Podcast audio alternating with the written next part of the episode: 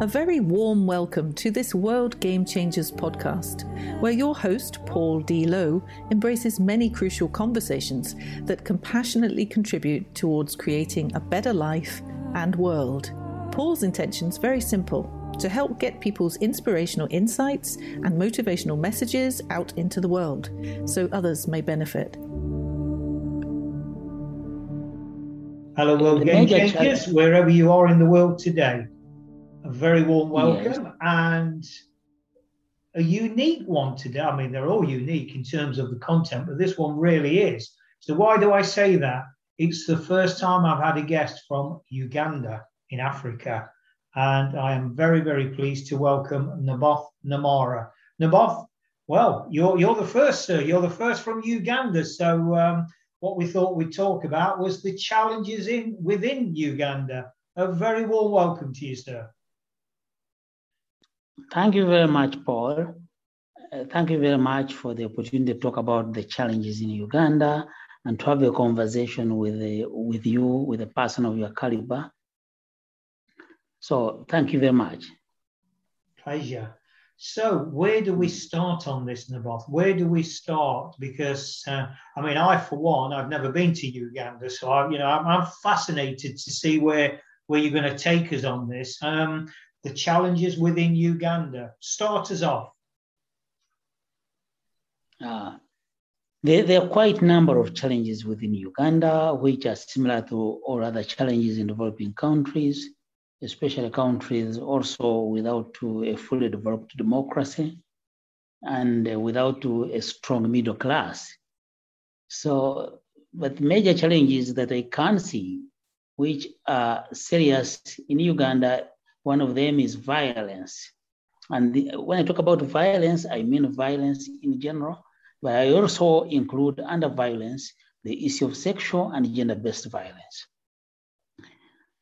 Now, this is a very serious challenge in the country because the cases of gender-based violence are increasing day by day.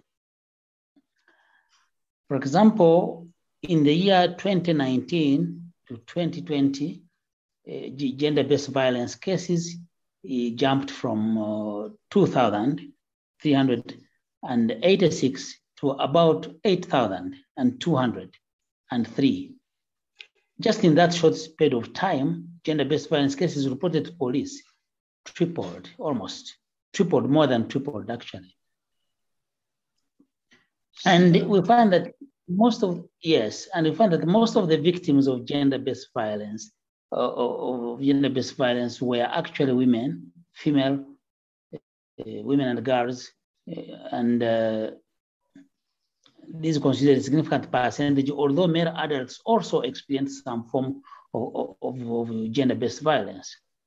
Others, for example, juveniles also received some form of gender-based violence, particularly female, female juveniles. So according to the government of Uganda report, over 18,000, almost 19,000 people were victims of domestic violence. We're talking about domestic violence now, and 3,000 of these were male, 13,000 were female, and over 1,000, almost 1,200 were male juveniles, while the same number, similar number, were also female juveniles. And this comes according to the government of Uganda report of 2021 violence and gender-based violence take various forms. They can take forms of, of uh, female genital mutilation, which has been identified as a, a form of violence.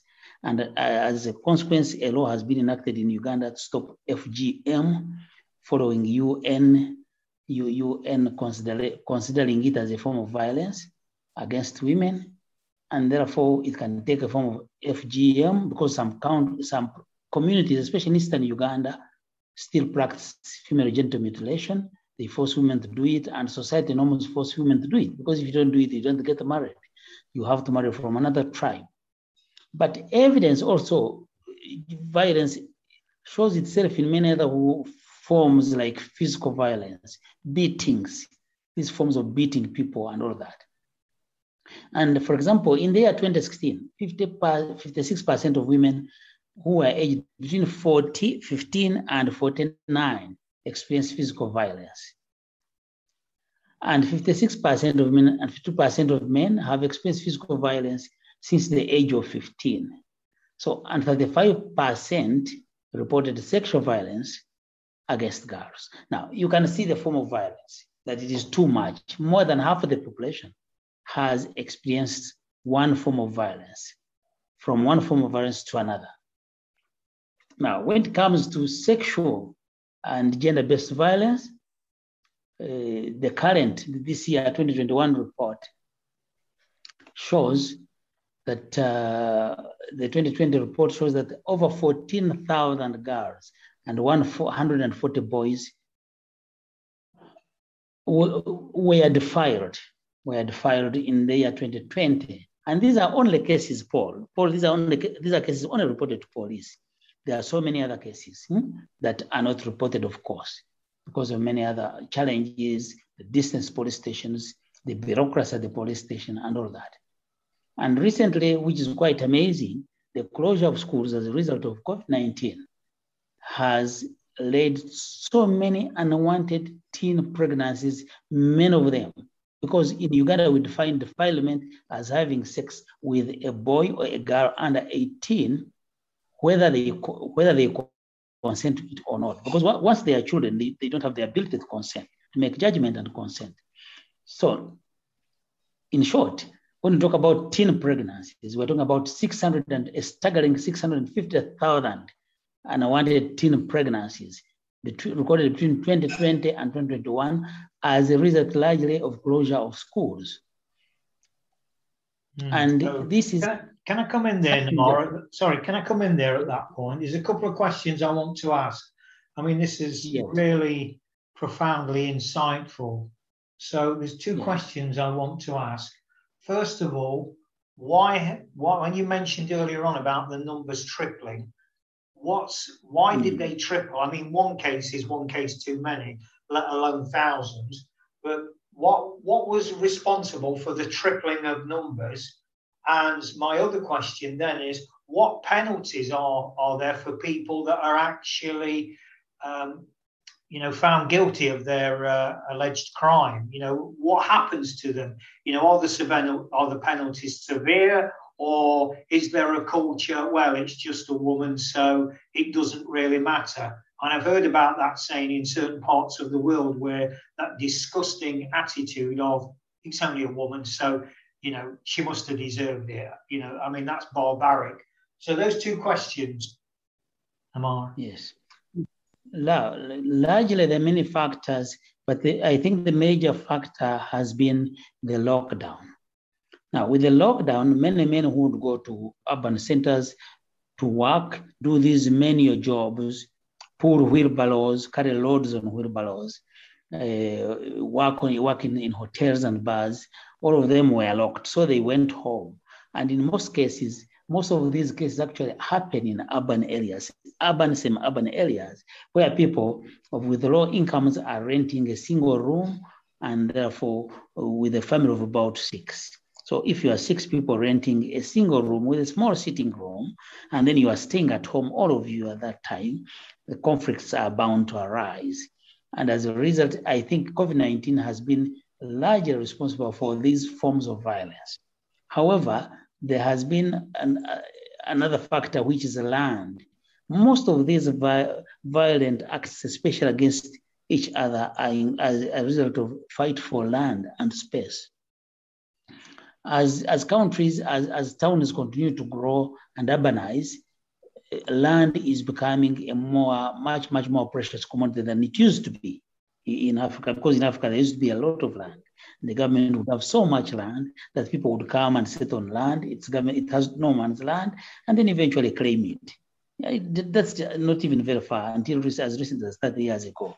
But now the land question is increasing, and then there's a lot of violence around land. There's a lot of violence around uh, uh basically as a result of COVID lockdown, people locked in one space. Then the psychological trauma of being a family man and not earning an income is, is also a problem when actually you are in a society which gives Uh, which, which, which allocates responsibilities of funding and financing family activities to men. So a man feels less of a man when he's not working and providing for his wife. And the wife is making a lot of demands, whether the man is working or not. And this is likely to exacerbate the conflict that is happening in, in the country. Because as you can see, the cases actually came increased in 2020. In 2021, it's becoming too much. We used to have very few teen pregnancies mm, probably less than 10,000 a year. Now we are recording 30, 32,000 teenage pregnancies a, a, month. And most of these, most of these are actually forced. Eh, some of them are raped, others are, are filed out of enticement for, for some gifts because of poverty and, and, and lockdown and all that. But we cannot also blame this solely on government and COVID-19. There is also a decline in parenting practices in the country. For me, I see a very big parenting deficit because people are becoming more and more increasingly engaged in their work. They are increasingly engaged in their work to earn money, support families because life is becoming more and more expensive. Education in Uganda is a highly elitist venture in that people who don't have money, who don't have good incomes, cannot at all afford education for their children. If they do, they send their children to universal primary schools, which are government funded schools, where even government officials themselves can't send their children to because the facilities there are non existent. In some places, they're just grass thatched houses. Uh, just seated there. There, there, there, there have been pictures running around of classrooms under trees. So as a result of the education being elitist also, then it means that we have a bigger problem where people are struggling to meet the education needs, the family needs of their families, and they're paying less and, and less attention to their children. Now, eh, surprisingly, when these teenage pregnancies hit 650,000, all NGOs in Uganda, including UNICEF, including United Nations, are, castigating government for closing schools for long, which is a fact because Uganda is the only country in the world with schools still closed since March 2020. However, that said, I, I, in my thinking, when I was talking about it with my colleagues here, I think I was trying to tell them, look here, the problem is not about closing schools. Because if your girl is going to run out of the family, get pregnant before she's 18, and then you're blaming government on that. You should also look at your parenting skills. There's, a, there's no time given to children by parents. They don't have time. They go. So boarding schools have become the parents of children. Teachers have become the parents of children. The teachers are highly demotivated due to low pay and other factors. And you know, public workers are largely demotivated because there is massive, massive corruption where we are missing, where we are losing about seven billion US dollars each year in corruption scandals and then people feel bad that they're not paid good salaries when others are stealing the money, when political leaders are getting a lot of money. Let me give you an example, Paul. Eh, an MP in Uganda, a member of parliament, gets 35 million Uganda shillings, which is approximately 10,000, it's actually 10,000 US dollars a month. And a medical doctor, a medical surgeon, a consultant gets something like 70 million, which is about almost a fifth of what he's getting, 5 million, a fifth. University professor until recently was getting about 5 million, which is six times less a member of parliament whose qualification requirement is just senior six. So these things all happen because there's a struggle for resources.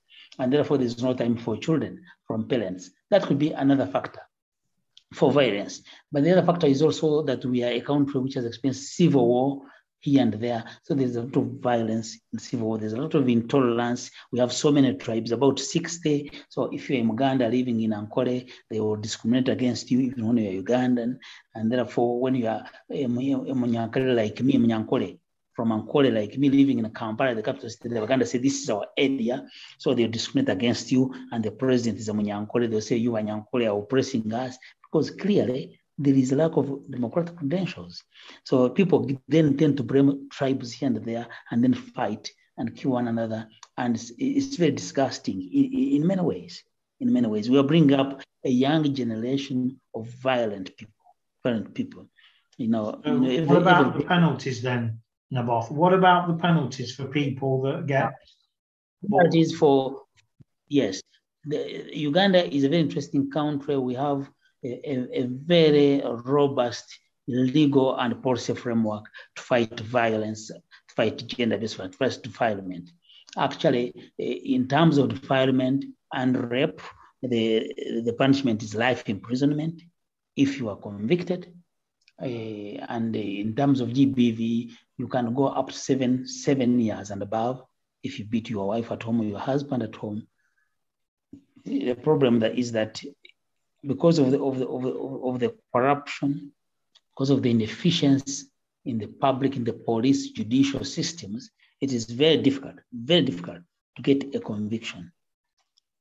It is even very difficult for a case to be listed. So somebody will be taken to jail, probably spend there six years without any single hearing, and then they will say we need to congest the jails and take him out, probably without a hearing. Then it will be very difficult also to prove. You know, some of these cases are very difficult to prove because they require women to go and provide evidence. So most women, when they are raped, they just bathe, they just bathe and wash their, their underwear, which instead of taking it to police, and many of them wouldn't take it to police. And then there's this community thing of solving things by in the community. So somebody rapes a girl, the next day uh, he takes a cow or a goat to the to the wife to the to the girl's father, and the father says, "Okay, she's your wife. You can even go ahead and marry her." This poverty and other things, all these ones connive to, to make the justice system very ineffective. And uh, when actually the laws prescribed in the laws are clear, there's an anti-GBV law of 2015, there is a defilement and defilement law, there is a uh, anti-violence law, and all these other things in the penal code. Mm. But the laws are only as strong as them being upheld, and if they're not being upheld, then you know one well, almost asks the question, what's the point? Yeah, absolutely. Absolutely. What's the point? Because there seems to be a lack of political will to implement laws. They just make good laws, put them on the shelf, and then everything else works by itself. And uh, as a result, people are becoming violent. You know, simple traffic offenses. Recently, somebody, a driver of the United Nations, uh, was knocked by a motorcycle motorcycle taxi. We call them boda boda here. And then eventually the boda boda guy, the guy came out and wanted to settle things. The boda boda guy ran, and the other one also ran after him, and in the process knocked another an, another motorcycle guy, and then he was beaten to death by the motorcycle guys who were very unruly. So there is too much violence and too much. And when you tell people, they say it doesn't make sense to go. So you see, somebody takes somebody's, comes and occupies your land, and somebody says, I'm not going to court. Let him take the land. Because if I go to court, I will never get justice. And I will receive, I will spend much more money than buying another piece of land. So you, you see the despondency with the law and what and, and the effect it's causing. Mm. So as a um, such as myself then, um, say um, about coming to, to Uganda as a, dare I say, as a white Westerner, how would I be received? What, what would be my kind of reception or welcome? Yes, you'll be welcome. In Uganda, Uganda is a very interesting country. People are very hospitable. They will welcome you. They do, you know, they will welcome you in all ways. But you have to be very careful of Uganda. They are fraudsters also, and they believe uh, uh, white people whom we call Bazungu have money. So they will want to defraud you. Be they, be they small briefcase NGOs, which don't have the commitment. You know, the, an NGO like mine is just a new one, but it's the commitment. They're those which just register, no commitment, get funds from people, and then delete their websites and their addresses the following day. So we, we, we have a problem. The fact is we have a problem. Eh? But in terms of people, relations, we are a very welcoming, very welcoming nation.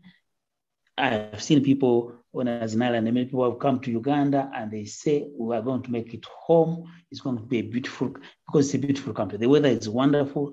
Eh, in Uganda, you can own anything. In Uganda, the people like it is people can people have too much freedom as long as you're not you are not you are you are not competing for political office and and rubbing the powers that be the wrong way you virtually do whatever everything you want. So that's that's the picture. It's a double-edged sword. Once you are clear on what you want, once you are careful, then Uganda is fine. Mm. Mm. Just listening to you speak there, Naboth, about these uh, these horrific crimes, particularly against females and particularly against young females, um, you know, this this whole Mm. kind of culture is very much fear driven, isn't it? And as we know generally, Yeah. you know, the antidote to fear is love. Would you say that generally the Ugandan people are loving people? Uh, uh, law abiding, you mean? No, loving, I didn't hear Loving. well. loving, caring, compassionate people. Yes, absolutely.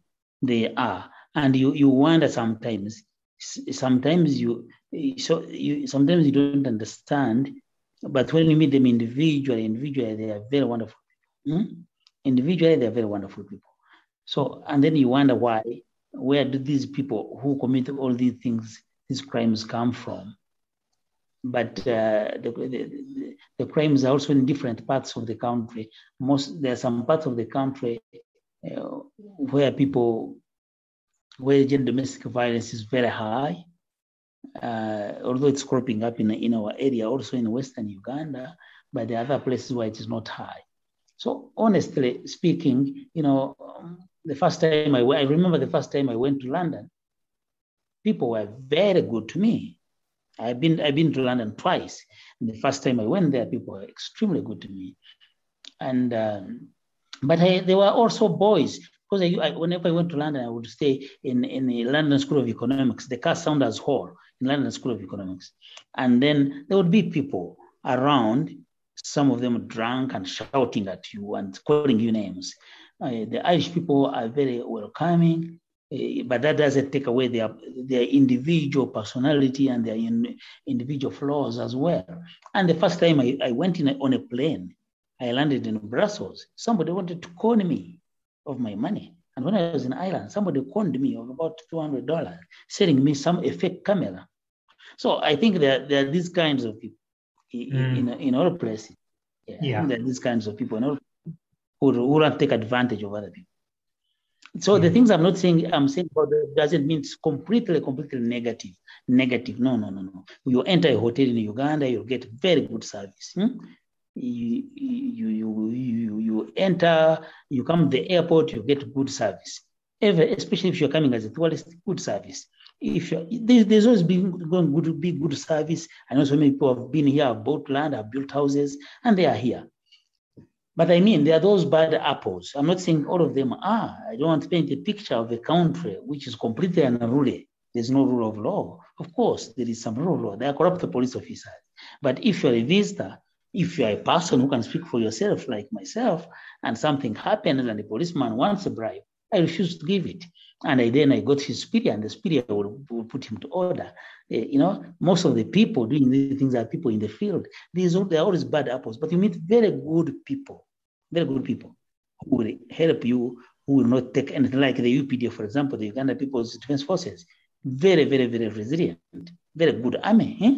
very uh, just very pro people army. So these things happen in some places, but there are some institutions which are systematic institutions known for certain things. I, I recently had um, a, a, conflict settle in court, and uh, somebody had my mother had a conflict, so I, I, went on her behalf, and I never paid. I never paid a single bribe. My mother won the case, and I never paid a bribe at all. I was never coerced to pay any bribe. It happened, and it happened, and they told them there are still some systems where people where things work well, hmm? but it's this over exploitation of the poor people. When you are poor, they will, you will sell your land even to get to, to rescue your other piece of land and all that. So Mm. maybe. Yeah. So if there was one thing, Naboth, just one thing, and I know there's not ever going to be one thing, so I'm asking a kind of uh, a really strange question here in many respects. You know, if there was one thing, even if it was a small thing that we could do by way of a project to help the people of Uganda, what would that be? Ah, Paul, when you say small, I don't know what the magnitude of small, but for me, if I were to choose one thing that I would do, I would I, I, I would engage in, in, in training and advocacy against violence, and I would build a shelter, at least accommodating at least about 15, 15 women per time to accommodate. Because you see, when, when gender-based violence happens, These women are beaten off from their homes. And the reason they, they, they fail to report police, they, they refuse, is because they know they report and go back home and they'll be beaten again. So in my part of the of the country, there are few people. The government has about two shelters in police stations, which are like prison. Sometimes somebody comes, has been beaten by the husband, uh, or, the husband has been beaten by a wife, and they are because they have nowhere to put him at police, and the wife is at home threatening to kill him. Now they put him in jail with other criminals because they don't have nowhere to put him. So for me, I would think of a shelter that would cater for these women as they wait, as we solve their problem. And if there were more funding, I would establish a one-stop center where women who are raped would call a, helpline. We go and pick them, help them, take them to police, help them to report with, the, with all the evidence, put them in a shelter as we wait what to do, give them a counseling, psychologist, hmm? give them a lawyer to, to, to, take them to court, to accompany them to court, so that we can receive, we, we can get convictions because we can get real convictions for these people, so that the others then in the community would know that this is happening. So basically, that's what I would, would do as my first major thing if I had funding. Mm. Mm. Listen, Naboth, it's been an absolutely, from my point of view, a fascinating insight to learn about, you know, what goes off in, in another part of the world. Because isn't it true, listeners? You know, we kind of all, all of us as human beings, we get that used to our own way of being and we think this is life as we know it.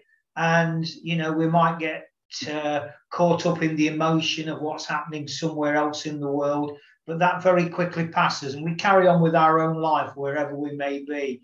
And I think one of the things just listening yeah. to um, Naboth speak there about some of these horrific situations, particularly against girls and, and women in Uganda, is, is around raising awareness. Um, because if you know the, the awareness is not raised and a real stinks made about this, and I'm not sure on a global scale that whether it's this particular context or or challenges around our planet, I don't I don't think there's enough noise and enough accountability made. I really don't, and that's why I ask you know about the questions around what punishment, you know, and what's the reality, what deterrents are there. So listen, them off. I mean, we, we haven't even scratched the surface here, but I want to thank you. I want to thank you immensely for you know, just within this 25, 30 minutes or so, or whatever it's been, around certainly from a personal point of view, sharing these insights around what happens, you know, within this world of ours. Because I think it's fair to say that most people don't know, and I'm not saying they don't care, but how can you care if you don't know? So through podcasts and conversations like this and raising the voice, um, you know, surely that's a good thing. So yet again, I want to thank you for the for your time, for your, your insights, your experience, but most of all, the compassion that you have as a brother, what I call as a brother, for you know everything that you do and what you care about, and hopefully, you know, under the banner of World Game Changers, we can combine and uh, you know we can make a difference to these uh, some of these horrific situations. Yeah. Thank you very much, Paul. So at that point, listeners, all that remains uh, at that very poignant, very poignant notice for me to sign off by saying, as I always do, remember, the world's changing. How will you respond? Thanks very much for listening to this World Game Changers podcast episode. Hopefully, you found it interesting and helpful. Drop a line to paul at worldgamechangers.org with any thoughts or questions you may have, and he'll be more than happy to respond. Remember, the world is changing. How will you respond?